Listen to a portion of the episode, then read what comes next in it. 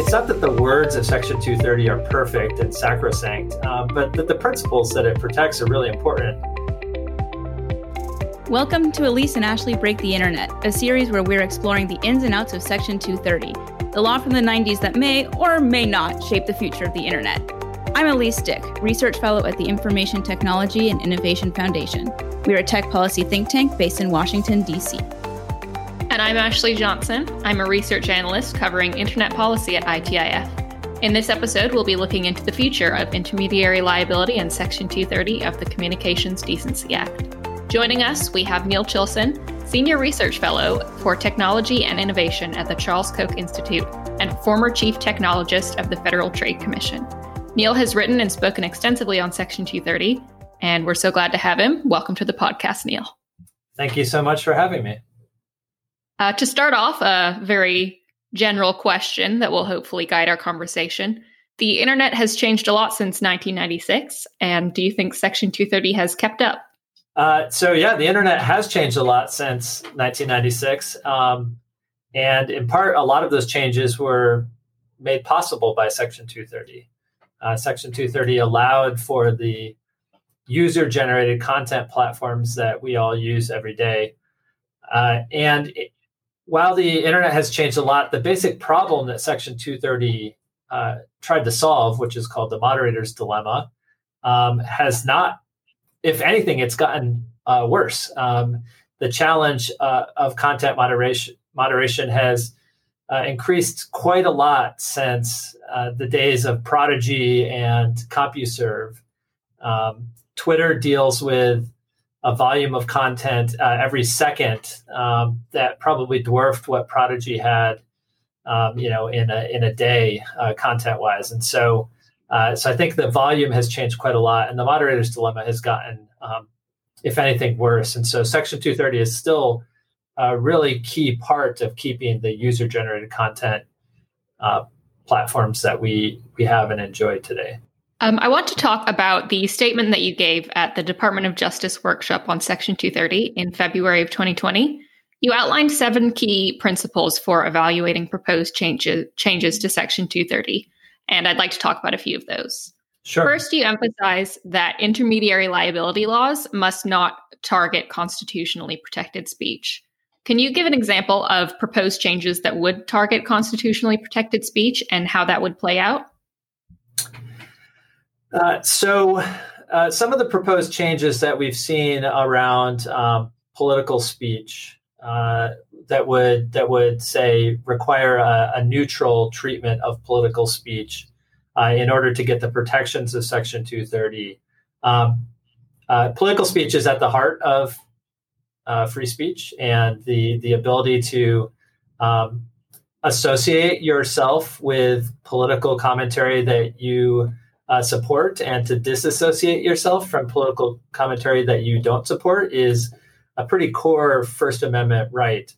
And so um, some of these suggested approaches that would uh, condition Section 230 protections on not being able to do that uh, go pretty much to the heart of the First Amendment uh, protections and raise a lot of um, constitutional issues. So that might be one example. And if one of those proposed changes were to be passed into law, do you think that the courts would uphold them or that they would not pass First Amendment scrutiny? Well, uh, I think they would very likely strike down that type of condition. Um, but there are some other types that are even more directly uh, problematic. Um, uh, that one at least tries to say, hey, we're just trying to have you be neutral. Um, but uh, there have been other proposals that would straight out prohibit certain types of speech that are constitutionally protected. Um, and those would be much more, even more likely to be struck down. You uh, have touched on and you emphasized in your seven principles that Section 230 does not and should not require neutrality. Do you know where the misconception that Section 230 requires neutrality came from, and why do you think it's so important that it doesn't? Uh, I'm not really sure about the origin of the idea that Section 230 requires neutrality. I think, if I had to guess, it's in part because a lot of the platforms um, have long claimed to try to be open to as much speech as possible, um, and sometimes have couched that in the language of of neutrality, uh, and so have set sort of uh, expectation that people have. Um, that has never really been fully true, right? The platforms have never been wide open spaces where people can say whatever they want. Um, in part because that because consumers would not like that very much. Users would would hate a platform that's like that for the most part. There are some places, 8chan, et cetera, that that look a little bit more like that. Um, but even they take down content when you know it's clearly illegal. Um, uh, and so, so I think that you know, I'm not 100 percent sure where that where that came from, except it's a sort of convenient way to try to push the platforms in a direction that certain people want. Um, and what was the second part of your question? I'm sorry. Why do you think it's so important that Section 230 does not require neutrality?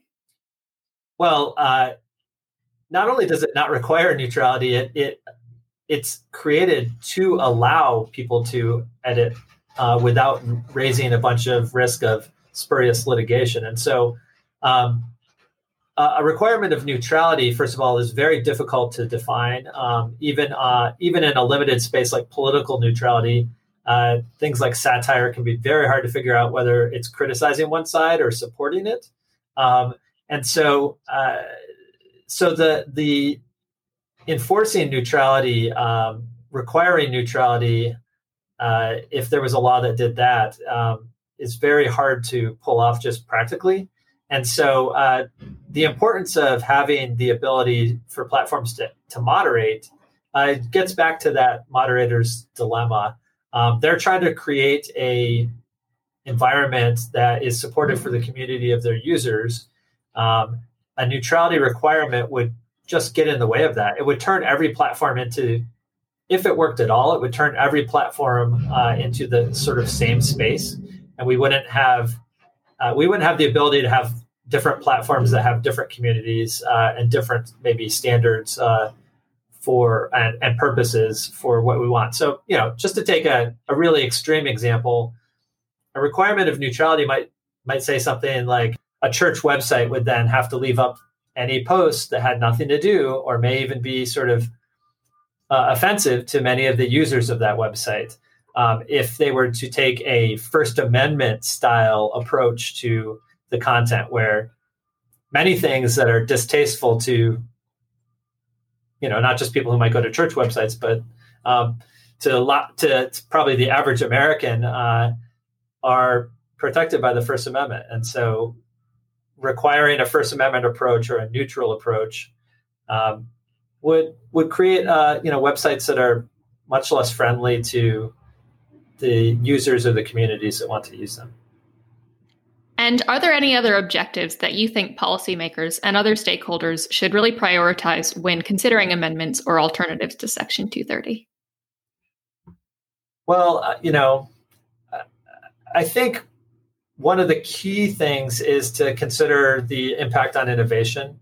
Um, in tech policy, that's always a key consideration because um, because the tech industry has is you know moves forward in leaps and bounds in innovation. And um, the questions around you know how section 230 and changes to it would affect not just the largest players but some of the smaller players and not just platforms that have users on them that are directly consumer facing but other types of uh, internet services uh, such as caching services or uh, you know spam filtering services uh, i think we have to think really hard about what the impact of a change in how liability uh, works for these types of companies would affect their ability to come up with new services, to come up with uh, things that make uh, consumers better off. And so that's that's a key one. Um, yeah, I think that's a really important, critical one. Great. Well, I think now is the time to start taking a look in our crystal ball and talking about the future of 230.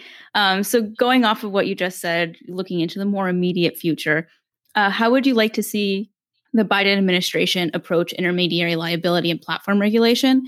And specifically, who do you think should be involved involved in that process and should not be involved in that process as far as government actors or other stakeholders? Yeah. So you know, I, I, wrote a piece for Protocol um, that digs into Section 230 and talks a little bit about uh, the history and um, the way that Section 230, in some ways, arguably shortcut a evolutionary common law approach um, to defamation. Um, and that had some pluses and minuses. Uh, but I'll, I'll, I'll be the first to say that Section 230 is you know words written by Congress. It's not perfect. I think it even has a typo in it, right? And so um, it's it's not that it's not that the words of Section 230 are perfect and sacrosanct, um, but that the principles that it protects are really important um, and pretty common sense that users, you know, the person who does something bad online should be the person responsible, uh, not the tool that they use. Um, I would like the I would hope that the Biden administration would continue to see the um, the, the need for that type of common sense approach uh, to liability online. Um, but more importantly, uh, changes to Section 230 to the extent that they are necessary. And I think there's some places where we could talk about third party liability or for you know sales of dangerous objects online like there's some there's some places to talk about this and clearly there are harms uh, that can happen that seem unjust or unfair when when uh, somebody who's harmed can't get at the bad actor who actually did something. Um, there, there are some things we can talk about, but the people that should be looking at that is Congress. I mean, statutes are written by Congress. Statutes should be modified by Congress. Um, the idea that an agency like the Federal Communications Commission, for example, who has never professed to to have any authority over Section 230 um, would would go in and essentially correct the courts on what the statute says or how the statute should be interpreted. Um, that's a bad idea. It's a it's a uh, it's a dangerous idea, and it also seems unlikely to make any of the people who have been pushing for that in the the recent past happy with the results. Um, you know, it's just sort of mind-boggling to me that uh, Trump administration would be pushing this off to an agency that is going to be run by uh, you know Biden appointees in the near future, and would expect that even though the that the result would be good for you know, conservatives or for Trump himself. So um, Congress should work this out. It's there's some difficult problems here. Um, Congress is the right place to to change the law if the law needs to be changed. Great. And so tech, Section 230 is sort of the hot topic right now, but obviously it's not the only topic in tech policy. Um, do you think there are any lessons we can learn from Section 230 and the surrounding case law that we could apply to some of the other areas of tech policy that are starting to enter the, the political and legislative conversation? Well, the, the big one and uh, that I would you know, I'd point the listeners to the, the protocol article again, is that Section 230 in many ways, even though it is a statute, it is it's it's had a very uh, evolutionary approach, right? The language, the general principles of Section 230 have been applied case by case hundreds of times to different factual situations, and we've gotten to see how the law works and how it doesn't um, and the courts have made it have have made it work over time, and so it's been able to adapt to an internet that has changed quite a lot. Um, uh, it's been able to still convey those important principles, even though the technology that it's that it's working on has changed quite a lot. So I think that um, that idea that incremental case by case approaches, even though they don't, they're they're not these big grand schemes of regulation to solve problems that they can often um, keep up with technology better than we might think. Um, in part because you don't have to predict the future nearly as much. You just have to set the the regulatory goal that you're trying to achieve. In this case, who's responsible for content and who isn't, um, and then uh, see how that works out over time. Uh, and you know, there's always a possibility for Congress to tweak something um, as it needs to be. But the chances of a general principle based approach like Section 230 going out of date um, is much is much lower than for you know some very detailed specific approach around content moderation or any of the other tech issues that we're looking at, whether it be antitrust or privacy, um, uh, you know, and maybe data security and some other issues. Um, there's times when a detailed prescriptive rule can be appropriate um, when an industry is maybe not as fast moving and it's extremely well understood by the regulator or the uh, legislator. Uh, but that's not really the current condition of the internet. And uh, that's to the benefit of consumers, actually, that fast innovation cycle. And so I think we should try to look to regulatory and legislative approaches that um, continue to enable that type of rapid innovation. So it's not just other areas of policy, but there's also a lot of new emerging technologies that we could talk about. Um, do you think that the current debate obviously is focused on social media platforms? Do you think there are other emerging technologies that might raise similar concerns or that uh, 230 might apply to in the near or more distant future? I, am not sure that the the legal issues are that different for uh, a bunch of these new technologies. Like I like I was saying, uh, Section 230 because it sets out a sort of general high level principle has been able to adapt to new technologies. But it will be interesting to see how these issues play out. Um, for example, in virtual reality, because of the tangibility of a space like that, uh, in some ways, there's there will be additional concerns that will be raised around how people use those tools how the users use those tools in ways that could be offensive or uh, perhaps threatening to uh, other users on those platforms. And there will be questions about who should be responsible for that. And I think Section 230 will be an important tool to allow the huge benefits. And I think this is the thing that I, I, I emphasized a lot in my DOJ testimony is the benefits aren't just to the individual user uh, or to the platforms. Um, what we get with these platforms is the ability to form these small communities that we could never if we had to run it by facebook facebook's lawyers or by the you know the vr platforms lawyers um, uh, to have a community that talked about for example you know some sort of rare medical issue uh, that was like a support group um, these these platforms wouldn't take on that type of liability. It'd be too risky for them um, to have people providing you know advice back and forth, even though that those types of communities can be very, very uh, helpful and very supportive to people who are going through something that's unusual and where they don't know anybody in real life who's gone through it. And so um, I worry about, well, I'm excited about the potential of new technologies to allow that type of small communities uh, that address you know, niche problems and niche interests to continue to develop. Um, and I I just worry that without Section 230, those types of interactions online would be, um, if not uh, eliminated completely, they they would be much harder to achieve. The the legal frictions and the commercial frictions would be much higher. Definitely, I think that's a really great point. and Ashley knows that I'm very happy we got a VR plug in there. It's very important. Uh, so, our last question on the future of 230: What would your ideal scenario be for the future of intermediary liability, content moderation, online speech, all of the things that get wrapped up in the 230 debate.